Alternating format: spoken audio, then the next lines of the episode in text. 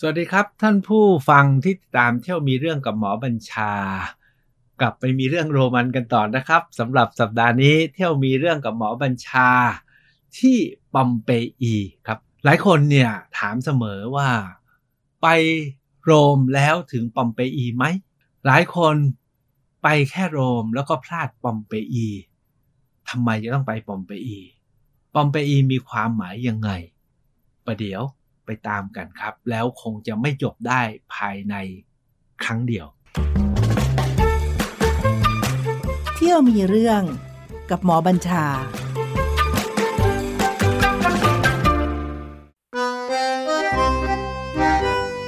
หากท่านเคยได้ยิน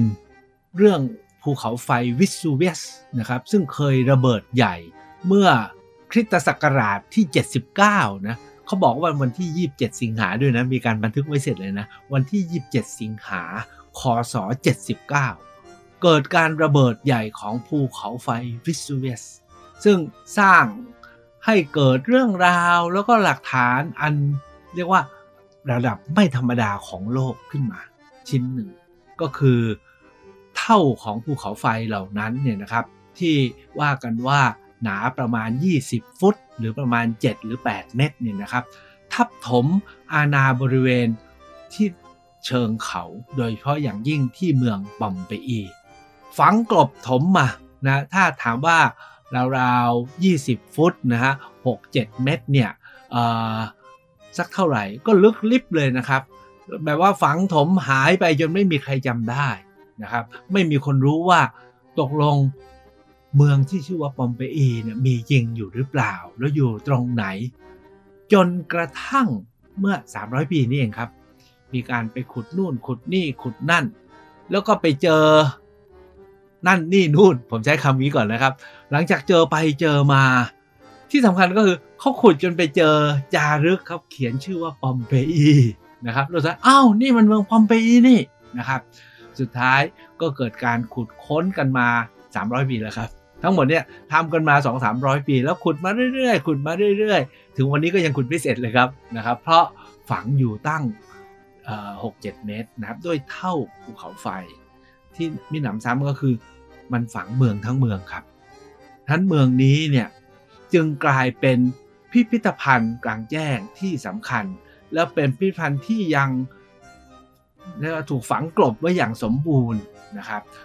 โดยได้เห็นอะไรอีกหลายอย่างมาก บอมเปอีจึงเป็นหมุดหมายที่คนสนใจเรื่องประวัติศาสตร์ โบราณ โดยเฉพาะอย่างยิ่งยุคโรมันจะต้องไป ซึ่งธรรมดาครับ คนอย่างผมก็ไปอยู่แล้ว ผมไปเนี่ยนะครับ ไปคนเดียวครับ วันนั้นเนี่ย ไปโรมกับพี่ๆพี่ๆผมบอกว่าสิบวันอยู่เอ้ยเจ็ดวันอยู่แต่ในโรมไม่ไปไหน ผมบอก กลับกันก่อนพี่ๆกลับแล้วนะ ผมขออยู่ต่ออีก 3 วัน โดยผมจะไปปอมเปอีนะครับผมก็ไปต่อคนเดียวนะครับด้วยการนั่งรถไฟออกจากโรมนะครับหลักการนะครับไปปอมเปอีทั้งทีเนี่ยมันไม่ไปอีกเมืองหนึ่งไม่ได้คือนาโปลีหรือเนเปิลส์เพราะว่าของที่ขุดจากปอมเปอีเนี่ยเอาไปเก็บอยู่ที่พิพิธภัณฑ์ที่นาโปลีคือเนเปิลส์ทั้งนั้นแหละ นะครับนั้นผมก็ใช้วิธีนั่งรถไฟมาลงที่นาโปลี แล้วก็ไปหมดเวลาหนึ่งวันเต็มอยู่ในพิพิธภัณฑ์ที่นาโปลี เพราะว่าของอะไรต่ออะไรเนี่ยเยอะมาก แต่ก่อนเนี่ยปอมเปอีเนี่ยเป็นคล้ายๆเป็นเขตของเมืองนาโปลี ซึ่งมีกษัตริย์ประจำเมืองอยู่เจ้าเมืองนะครับแล้วกษัตริย์แห่งเมืองนาโปลีนี่แหละเขาก็ส่งคนไปขุด ไปขุดหาของที่ ปอมเปอีแล้วได้มาก็มาใส่พิพันธ์ใส่พิพันธ์ใส่พิพันธ์ไว้นะครับอันผมก็ไปหมดเวลาวันเต็มๆอยู่ที่นาโปลีในพิพันธ์ซึ่งสำคัญมาก เสร็จจากนาโปลีก็นั่งรถไฟต่อนะครับ อีกตอนเย็นก็ไปตอนบ่ายก็ไปถึงที่ปอมเปอีไปลงที่สถานีรถไฟที่ปอมเปอีเลยสถานีรถไฟที่ปอมเปอีเนี่ยอยู่หน้าเมืองปอมเปอีเลยนะครับ แล้วก็ลากกระเป๋าเอาไปไว้ในโรงแรม นะฮะเสร็จแล้วก็ออกเที่ยวปอมเปอี โดยเป้าหมายก็คือเที่ยวครึ่งวันให้จบปอมเปอี ผมก็ไม่เคยรู้นะว่าเมืองมันใหญ่แค่ไหน เคยเห็นในแผนที่ ก็คงเราคงจะเที่ยวไหวภายในครึ่งวัน ขากลับเนี่ยก่อนจะกลับไปโรมเนี่ยผมคิดว่าผมจะต้องไปอีกเมืองหนึ่งคือเมืองเฮอร์คิวเลเนียมซึ่งวันหลังผมจะพาไปนะครับ เพราะว่าเฮอร์คิวเลเนียมนี่สำคัญไม่แพ้ปอมเปอี เพราะปอมเปอีเนี่ยถูกถมฝังด้วยขี้เถ้า ภูเขาไฟAsh แต่เฮอร์คิวเลเนียมเนี่ยอยู่ใกล้กับเชิงเขาวิสุเวียสมากนั้นเฮอร์คิวเลเนียมเนี่ยไม่ได้ถูกฝังกลบด้วยขี้เถ้า แต่ถูกฝังกลบด้วยลาวาครับ คือหินละลายไหลมาเป็นแบบเคยเห็นใช่ไหมลาวาเวลาไหลมา แดงมานะฮะหินแดงไหลมาแล้วก็มาทับปะมาถมกลบเมืองเฮอร์คิวเลเนียมไว้เพราะฉะนั้นที่ปอมเปอีเนี่ยถูกขี้เถ้าฝัง แต่ที่เฮอร์คิวเลเนียมเนี่ยถูกหินละลาย นะครับมาฝังกลบไว้ นั้นแผนผมก็ประมาณนี้ครับ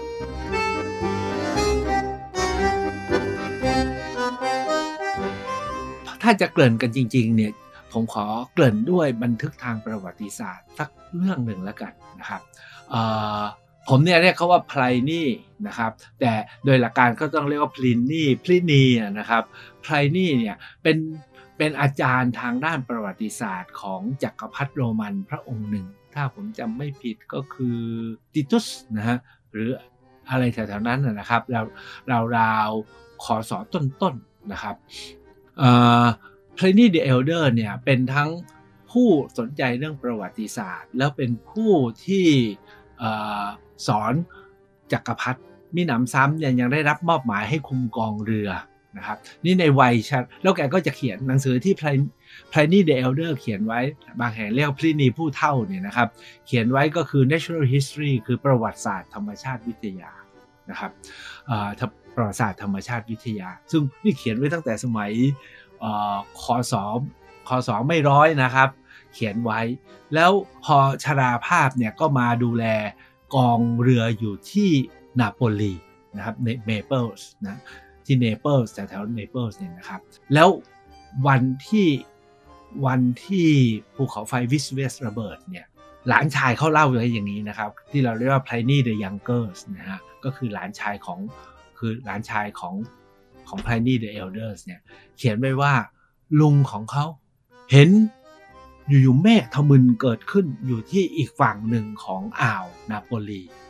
เมฆนี้มันแผ่กิ่งก้านเหมือนกับต้นไม้ โตโตโตโตเข้าใจไหมโตเร็วมากเลยเหมือนต้นไม้พุ่งขึ้นแล้วโตโตโตโตโตโตเสร็จแล้วมันก็ค่อยๆ มืด แล้วก็ค่อยๆ หล่นลงมาคลุมเมือง Pliny the Elder เนี่ยก็รู้จักใครต่อใครที่ปอมเปอีก็เลยด้วยความที่เป็นผู้สนใจใฝ่รู้ขณะเดียวกันเป็นผู้ควบคุมกองเรือ ก็เลยออกเรือนะครับ แล้วก็ชวนหลานชายไปด้วย หลานชายบอกว่า ก็ลุงให้การบ้านน่ะ ลุงให้การบ้านขอทำการบ้านให้เสร็จก่อนั้นลุงไปเถอะปรากฏว่าลุงเข้าไปกับกองเรือ ไปถึงจนจุดที่เกิดเหตุไพรนี่เดอะยังเกอร์เขียนว่า ไปถึงจุดเกิดเหตุ แล้วก็สุดท้ายเนี่ย Pliny the Elder เนี่ยตายนะครับ แต่ลูกน้องก็คงมาเล่าเรื่องต่างๆ แล้วก็ Pliny the Younger ก็เขียนจดหมายไปบอกนักประวัติศาสตร์อีกคนหนึ่ง เพราะว่าเขาเขียนมาบอกว่าอยากรู้เรื่องการเหตุการณ์ที่เกิดขึ้นกับ Pliny the Elder นะฮะแกก็เขียนไปบอกว่า Pliny the Young the Elder เนี่ยไปถึงก็เจอคนกำลังหนีภูเขาไฟระเบิดหนีขี้เถ้าขี้ถ่านลงมา แล้วก็มาลงเรือบางคนก็ขึ้นเรือออกมาได้ แล้ว Pliny the Elder ก็ขึ้นไปแล้วสุดท้าย พอช่วยคนได้จำนวนหนึ่งให้เขาออกมาได้เนี่ย Pliny the Elder ก็ไปพักที่บ้านของเรียกว่าผู้มั่งมีอีกคนหนึ่งที่อยู่แถวนั้น ปรากฏว่าคืนนั้นเนี่ยนะครับ เรื่องมันไม่จบ เพราะว่าวิสุเวียสระเบิดคราวนั้นเนี่ยเขาบอกว่าระเบิดสั่นสะเทือนอยู่ 42 ชั่วโมง คือ 2 วันนะครับแล้วก็ขี้เท่ามันไม่หยบทั้งสิ้นแล้วปรากฏว่าคืนนั้นเนี่ยไพรนี่เดลเดอร์ไปนอนที่บ้านเพื่อน แล้วก็พอเช้าวันรุ่งขึ้น ก็ไม่ไหวแล้ว ก็เดินออกมากำลังจะขึ้นเรือ เอาหมอนคลุมตัวไว้ เพราะว่ามันมีขี้เท่ามีเปลวไฟนะฮะ อมาถึงที่ชายฝั่งก็มีทาสคอยเทคแคร์ปรากฏว่าไพรนี่เดลเดอร์ก็ล้มตายอยู่ที่นั่น หลานชายเขาบอกว่าเขารู้เรื่องนี้เพราะว่าวันที่สามถัดมา เมื่อเหตุการณ์สงบ เมื่อกลับไปดูก็จะพบไพรนี่เดลเดอร์เนี่ยนอนตายอยู่เหมือนกับคนหลับอยู่ที่ริมหาดเพราะตอนนั้นกำลังจะมาขึ้นเรือเพื่อจะกลับเหตุการณ์ เนี้ยมันอยู่ในบันทึกของนักประวัติศาสตร์เมื่อ 2,000 ปี แล้วก็มีเรื่องราวอยู่เยอะแยะไปหมดนั้น การที่มีเรื่องราวบันทึกไว้ส่วนใหญ่บ้านเรามักจะเป็นเรื่องเล่านะเป็นนิทานปรำปราแล้วหาหลักฐานไม่เจอ ตอนนั้นเนี่ยเขาก็ไม่เจอหลักฐานนะครับ เพราะว่าชื่อเมืองปอมเปอีเนี่ยมีแต่ปรากฏอยู่ในบันทึกเนี้ยแต่ถามว่าอยู่ที่ไหนไม่มีใครรู้ รู้ว่าภูเขาไฟวิสุเวียสอยู่ตรงนั้นนะครับเพราะฉะนั้นเนี่ย ปอมเปอีอยู่ตรงไหนไม่มีใครรู้ แล้วเป็นยังไงไม่ทราบมีแต่เรื่องเล่าในบันทึกของ Pliny the Younger ที่เล่าเรื่องของลุงของเขาคือไพรนี่เดอะเอลเดอร์ให้ฟัง ปรากฏว่าหลังจากนั้นนะครับล่วงแล้ว 1,700 ปี ตามที่ผมเล่านะครับก็ใช้คำว่ากษัตริย์แห่งนาโปลีแล้วกันก็เป็นนักสะสมโบราณวัตถุใช่ไหมครับ ก็ตามที่ในโรมแล้วก็เก็บของในมหาวิหารก็เอาไปไว้ในนู่นไว้นี่ในนั้นโป๊บก็เก็บเยอะแยะไปหมดนะครับผู้มั่งคั่งก็เก็บนะครับ เอาไปจัดแสดงทำเป็นพิพิธภัณฑ์ กษัตริย์แห่งแคว้นนาโปลีเนี่ยก็ส่งคนไปขุด ตรงไหนก็ได้ที่คิดว่าอยู่ที่เชิงเขาวิสไพวิสเวส แล้วก็มีเรื่องเล่าว่าเจอนั่นเจอนี่ในรับแรกเนี่ยขุดถ้าเจออะไรก็เอาแต่ของดีไป ของไม่ดีก็ทำลายแล้วก็ถมฝังเสียขุดไปขุดมา ตอนแรกเจออิฐตอนหลังเจอพวกประติมากรรมอันมีค่า แล้วก็พอเจอป้ายชื่อว่าปอมเปอีเท่านั้นก็เลยรู้ว่านี่คือปอมเปอีจากนั้นก็เลยเกิดการขุดค้นกันอย่างจริงจัง แล้วก็เป็นระบบมากขึ้นมากขึ้น งานขุดค้นทางโบราณคดีที่ปอมเปอีเนี่ยทำมาแล้วประมาณ 300 กว่าปี วันนี้ยังไม่จบตามที่ผมเรียนนะครับ แต่ถ้าจะไปแล้วให้พอเข้าใจนะ ผมอยากจะเรียนอย่างนี้ครับว่า เอาเบื้องต้นก่อนว่า ตกลงเนี่ยจากการศึกษาเนี่ยเมืองปอมเปอีเนี่ยนะครับเป็นเมืองที่อยู่ที่ก้นอ่าวนาโปลีนะอ่าวเนเปิลนะครับเป็นชัยภูมิที่เหมาะมากอยู่ริมแม่น้ำนะเขาบอกว่าอยู่อยู่ริมแม่น้ำแล้วก็อยู่ที่ก้นอ่าว และหากมีเนินสูงเนื่องจากบนเนินสูงเนี่ยจะเห็นเรือทั้งอ่าวเลย แล้วก็เรือที่จะเข้ามาที่ปากน้ำที่จะเข้ามาก็เห็น จึงเป็นชัยภูมิอันเหมาะต่อการตั้ง ฐานนะของผู้ที่จะสังเกตการหรือทำการค้าขาย ว่ากันว่าปอมเปอีนี้นะครับมีคนมาตั้งถิ่นฐานกันก่อนแล้วนะครับอาจจะเป็นพวกอิตรัสกันหรือเป็นพวกลาตินนะครับหรือเป็นพวกกรีกมาอยู่ที่นี่กันก่อน ที่โรมันจะมา แล้วที่สำคัญกว่านั้นก็คือว่ายุคที่พวกฮันนิบาลมาตีโรมันเนี่ยเมืองโดยรอบเนี่ย เสียหายยับเยินทำให้คนเนี่ยก็อพยพย้ายเข้ามาอยู่ที่ปอมเปอีกันมากขึ้น เมืองปอมเปอีจึงกลายเป็นศูนย์กลางของผู้คนจนกระทั่งสุลานะฮะซึ่งเป็นหนึ่งในผู้นำยุคยุคสาธารณรัฐของโรมันเนี่ยก็มาครองปอมเปอี จนถึงยุคของจักรพรรดิออกัสตัส ผมพยายามทำให้สั้นนะครับ ท่านคงจำได้จักรพรรดิออกัสตัสก็คือจักรพรรดิองค์แรกนะครับ ก็เลยมาเสริมให้เมืองนี้กลายเป็นศูนย์กลางซิเซโรซึ่งเป็นหนึ่งในสมาชิกสภาที่นำในการฆ่าฆ่าอะไรอะจำชื่อไม่ได้แล้วนะครับ ที่เป็นฆ่า dictator คนสำคัญเนี่ยนะครับ ที่ไปหลงไปหลงใหลคลีโอพัตราเนี่ยนะครับซิเซโรก็มีบ้านอยู่ที่นี่นั้นโดยสรุปนะครับปอมเปอีเนี่ยเป็นเมืองอยู่ที่ เชิงเขาไฟวิสุเวียสแล้วมีภูเขาไฟวิสุเวียสเป็นภูเขาลูกโดดโดดเด่นมาก เหมือนกับถ้าว่าอยู่เชียงใหม่ก็เห็นดอยอินนะครับ อยู่สีเทพก็เห็นเขาธรรมรัตอยู่นครศรีธรรมราชก็เห็นเขาหลวงอย่างนั้นแหละเป็นหมุดหมายเป็นชัยภูมิที่เรามอง ทีนี้เมื่อคนมาตั้งถิ่นฐานมีชัยภูมิ แต่ที่สำคัญก็คืออยู่เชิงเขาที่เคยเป็นภูเขาไฟมาเก่า ดินก็อุดมสมบูรณ์มากเลยนั้นที่ปอมเปอีจึงเป็นที่ที่ทำ การเกษตรได้ดีมาก โดยเฉพาะอย่างยิ่งการปลูกองุ่น แล้วว่ากันว่าเหล้าวายของปอมเปอีเนี่ยขึ้นชื่อเป็นอันดับหนึ่งเมื่อสมัยโรมันเมื่อ 2,000 ปีที่แล้ว แล้วความที่อยู่ไม่ไกลจากกรุงโรมนะอากาศดี ปอมเปอีจึงกลายเป็นผมใช้คำว่าเป็นรีสอร์ทเป็นรีสอร์ทของชาวโรมผู้มั่งคั่ง แล้วบ้านแต่ละหลังเนี่ยไม่ธรรมดาท่านนึกออกนะฮะคนมั่งมีก็จะไปสร้างบ้านแบบคฤหาสน์อยู่ตรงนู้นตรงนี้ตรงนั้นที่เป็นจุดที่ทิวทัศน์ดีอากาศดีเต็มไปหมดนั้นปอมเปอีเนี่ยจึงเป็นศูนย์การค้าที่ตั้งถิ่นที่ปลอดภัย แล้วก็มีดินอุดมสมบูรณ์ มีการเกษตรที่ดี แล้วก็มีอากาศดีอยู่ริมทะเล แล้วก็มีภูเขา ถ้าภาษาจีนก็คือฮวงจุ้ยนะครับฮวงจุ้ยดีนั้นปอมเปอีจึงเป็นหมุดหมายแล้วก็เป็นฐานที่สำคัญ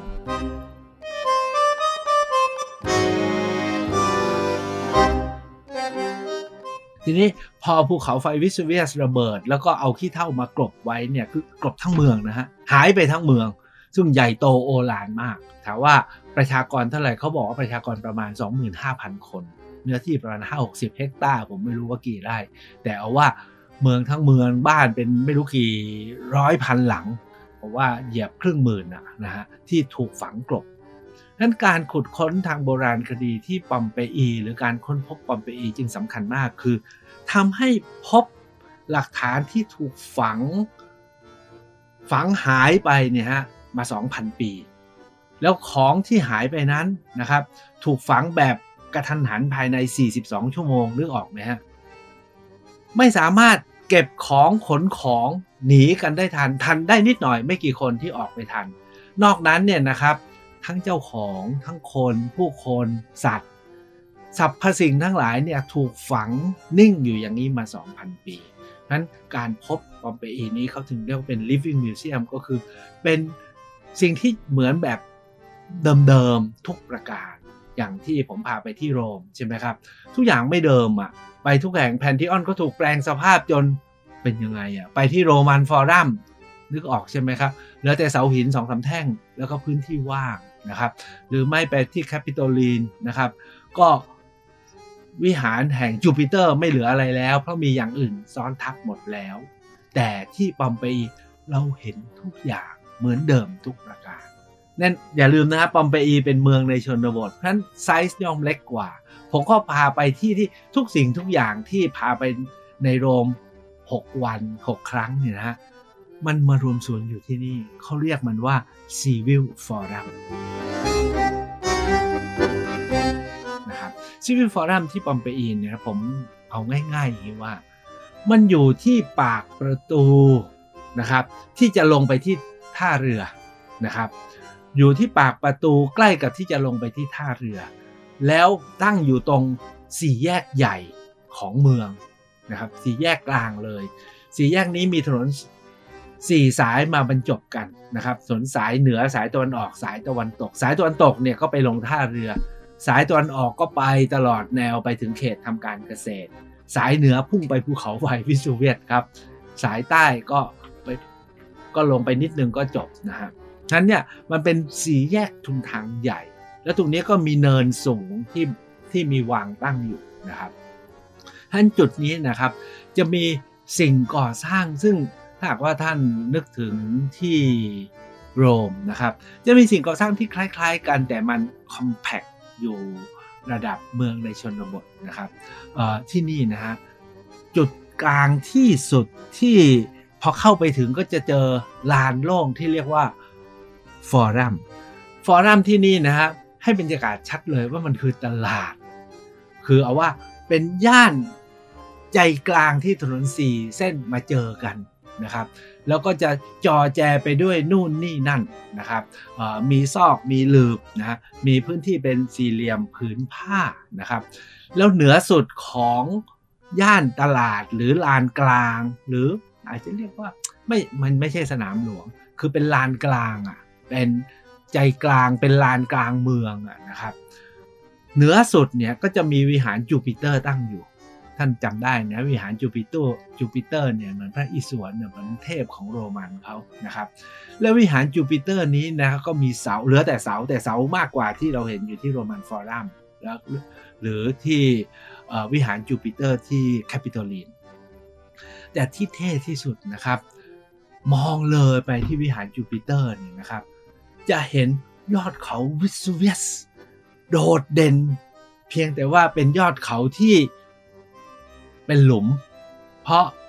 ตอนระเบิดคราวนั้นเมื่อ 2,000 ปีที่แล้วนะครับ ก็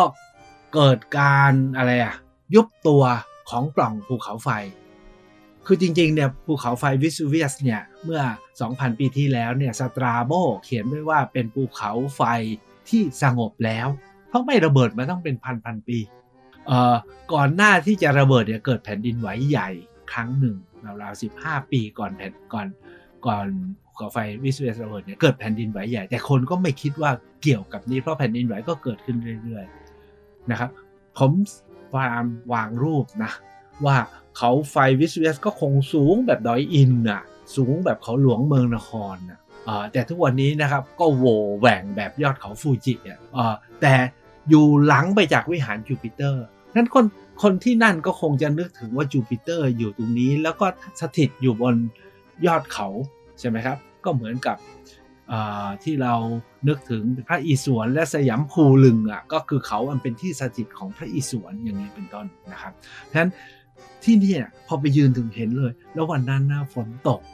โอ้โห มีรุ้งกินน้ำพาดสวยมากครับสำหรับผมนะสำหรับคนอื่นผมไม่รู้แหละมีรุ้งกินน้ำพาดให้เห็นด้วย ที่ด้านหลังของ ถ้าเรามองหน้าไปที่วิหารจูปิเตอร์ เห็นยอดเขาวิสูเวียสเนี่ยด้านหลังเนี่ยนะครับมีอาคารอยู่สามหลัง อันนี้น่าสนใจมากเลย ยิ่งตอนนี้นะครับบ้านเราก็กำลังเลือกตั้งเนาะก็จะมีอาคารอยู่สามหลัง ซึ่งเข้าสันนิษฐานว่าอันหนึ่งเนี่ยเป็นที่ประชุมสภา อันนึงเนี่ยเป็นที่ทำงานของรัฐบาลนะผมใช้คำว่ารัฐบาลแล้วกันนะครับ แล้วมีอาคารอยู่หลังหนึ่งนะครับ อยู่ในมุมข้างๆเขาบอกตรงนี้เป็นจุดเลือกตั้งนะฮะเขาบอกเลยเพราะจากหลักฐานที่เขาเจอชิ้นส่วนที่ถูกทับถมตอนในอยู่ใต้กองขี้เท่าเนี่ย มันชี้ว่าจุดนี้เนี่ยครับมีแท่นประกาศ แล้วก็มีที่นับนะแล้วประกาศผลการเลือกตั้งนะครับของ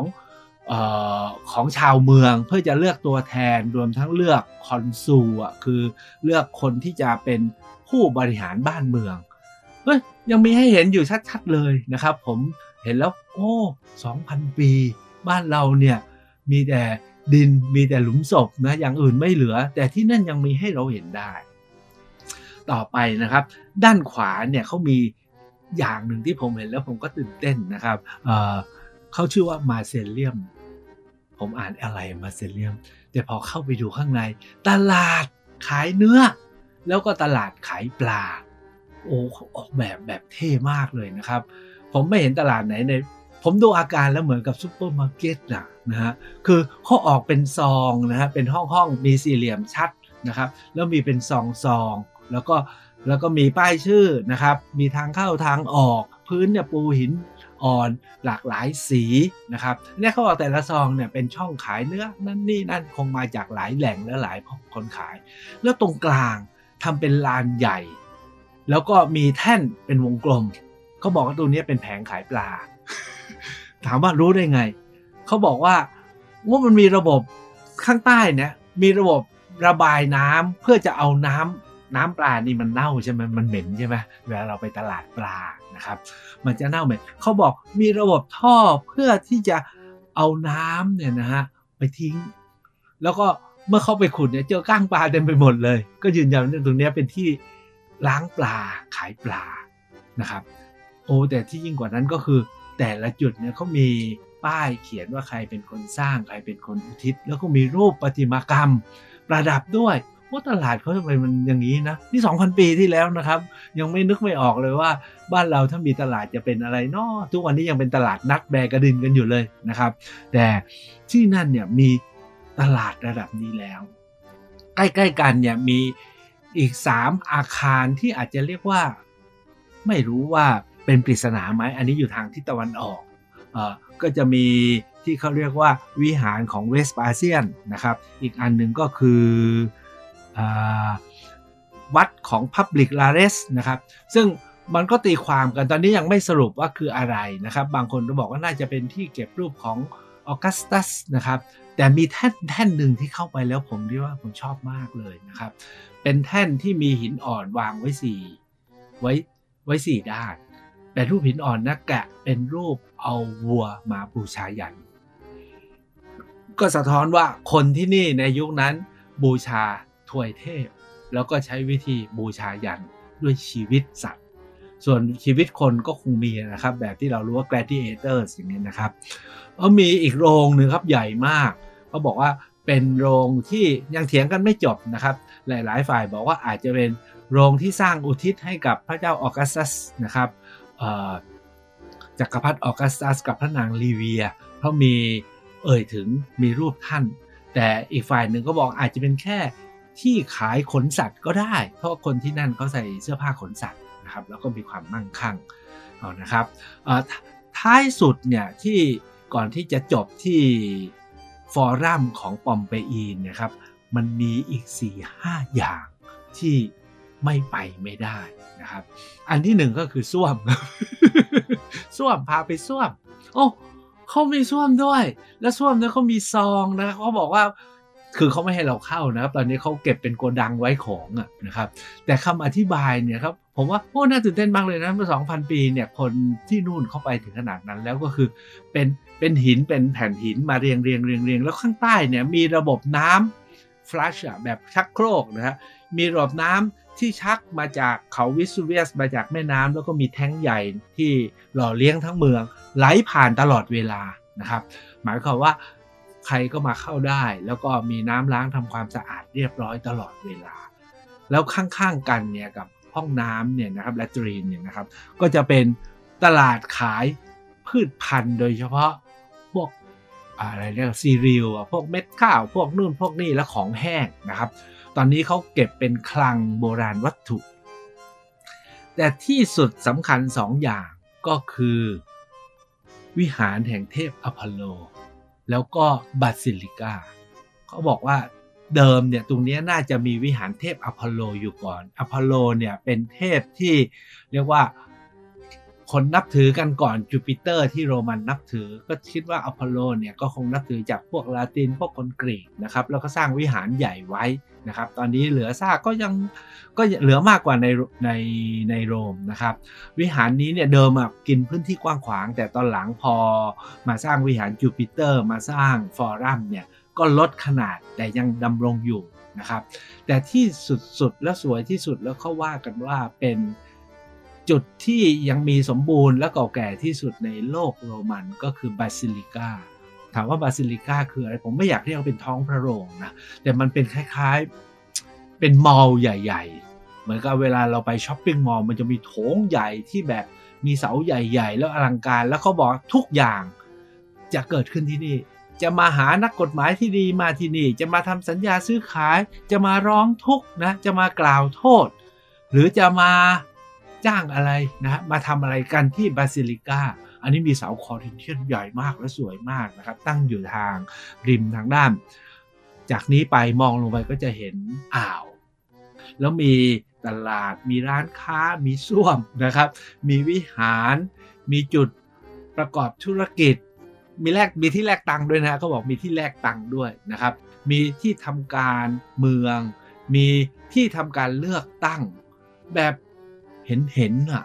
แล้วที่สำคัญคือฝังมา 2,000 ปี แล้วคุยออกมาแล้วทำให้เราเห็นได้นะครับ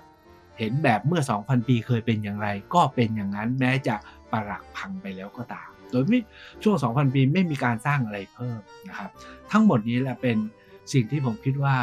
มีความหมายมีคุณค่า แล้วตั้งใจที่จะพาไป โดยสองหน้า ผมจะพาไปที่มุมนู้นมุมนี้ซอกนั้นซอกนี้นะครับ คิดว่าอีกสักสามครั้งนะคงจะจบปอมเปอี เพราะว่า มีซ่องด้วยนะครับ หลายคนเขาชอบไปกันแล้วมีซ่อง เพราะว่าโอ้ยมีโรงอาบน้ำพอหลังโรงอาบน้ำมีซ่องแล้วมีแล้วในซ่องไม่รู้ว่าเรียกว่าซ่องถูกหรือเปล่านะเขาเรียกบรอสเซลนะครับ มีรูปนะฮะเพื่อบอกว่า นะอย่าบอกเลยครับ ฟังรอบหน้าแล้วกันครับ สวัสดีครับ เที่ยวมีเรื่องกับหมอบัญชา